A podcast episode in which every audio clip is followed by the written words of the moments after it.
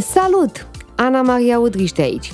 Sunt avocat specializat pe industrii creative și digital, fondatoarea avocato.ro, brand în top 3 resurse de informații din segmentul juridic din România și totodată gazda ta pentru următoarele minute pe care le vom petrece împreună pe legal.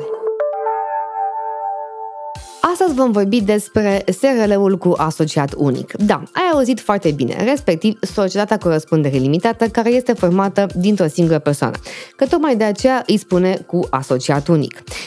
Este o specie aparte a societății cu răspundere limitată pentru că, teoretic, în momentul în care te gândești la o societate cu răspundere limitată, te gândești la o asociere. O asociere implică de cel mai multe ori minim două persoane, nu-i așa?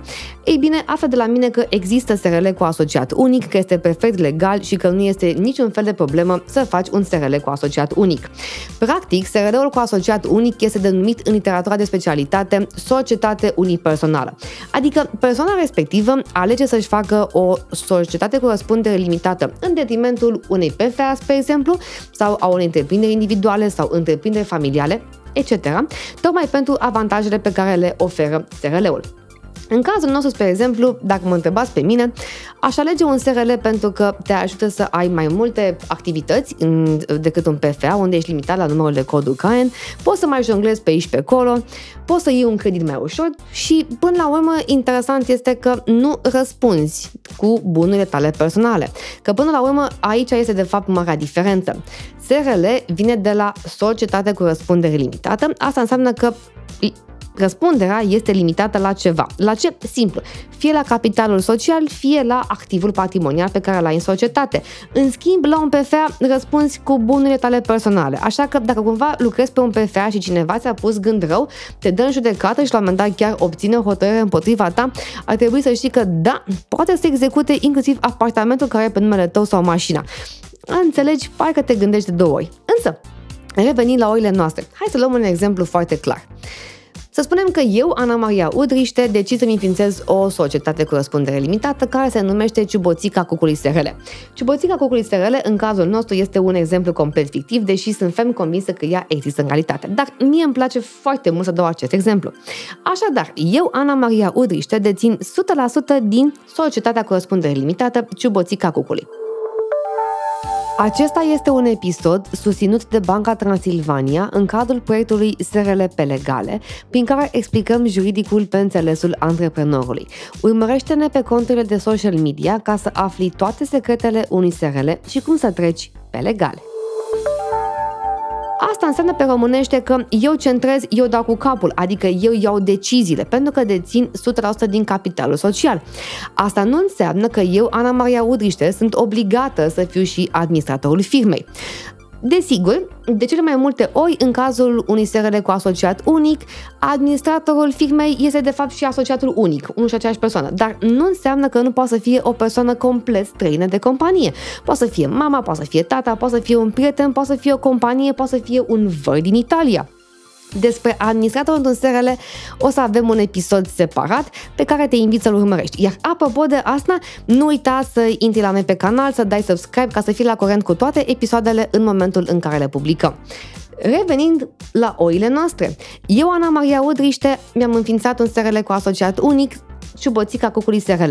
Asta înseamnă că, practic, eu mă identific cu societatea? Nu. Asta este a doua chestie. Chiar dacă eu dețin 100% din societatea respectivă, să spun că eu sunt chiar și administrator, nu înseamnă că eu până la urmă sunt una și aceeași cu societatea. Spre exemplu, dacă voi cumpăra o mașină pe firmă, nu voi cumpăra pe Ana Maria Udriște, ci pe Ciuboțica Cuculi SRL.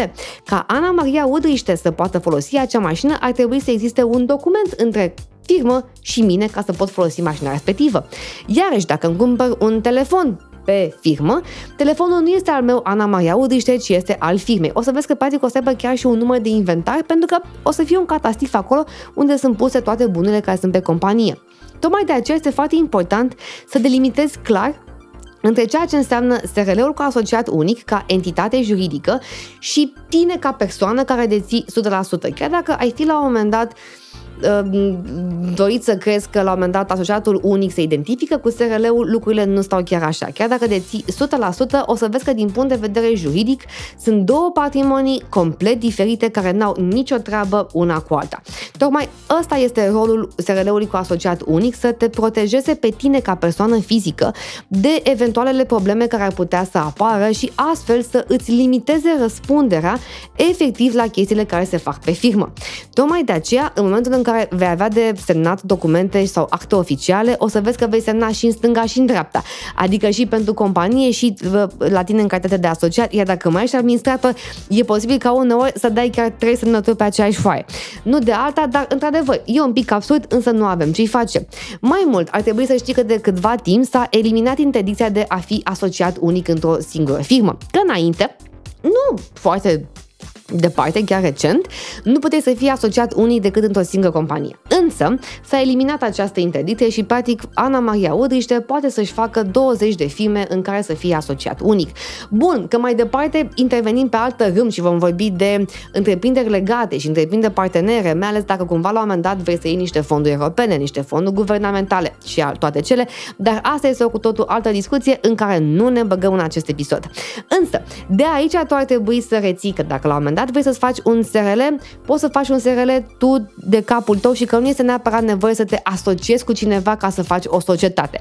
Sună un pic ciudat, dar ai putea să te asociezi tu cu tine, ca să spun așa, și să faci un SRL cu asociat unic și practic să beneficiezi de absolut toate avantajele pe care ți le oferă un SRL în România și bineînțeles despre care vom vorbi în următoarele episoade, așa că nu uita, cum spuneam, să dai subscribe, să fii la curent cu toate episoadele pe măsură ce se publică.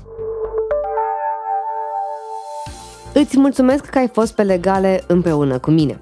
Eu sunt Ana Maria Udriște, avocat specializat pe industrie creative și digital, fondatoarea avocato.ro. Revin săptămâna viitoare în rolul de host al acestui podcast, sugestiv numit 5 minute pe legale, în care voi aborda și explica un nou subiect cu siguranță interesant pentru tine. Dacă ai sugestii sau vrei să-ți traduc legaleza pe un topic anume, te rog să-mi scrii pe conturile de social media ale avocato.ro. De asemenea, pe site-ul avocatul.ro găsești cursuri, contracte și spese explicate care cu siguranță te vor ajuta în viața ta profesională de zi cu zi. Nu uita să dai episodul ăsta mai departe, să-i dai un like, share și subscribe ca să primești notificări de fiecare dată când se publică un nou episod.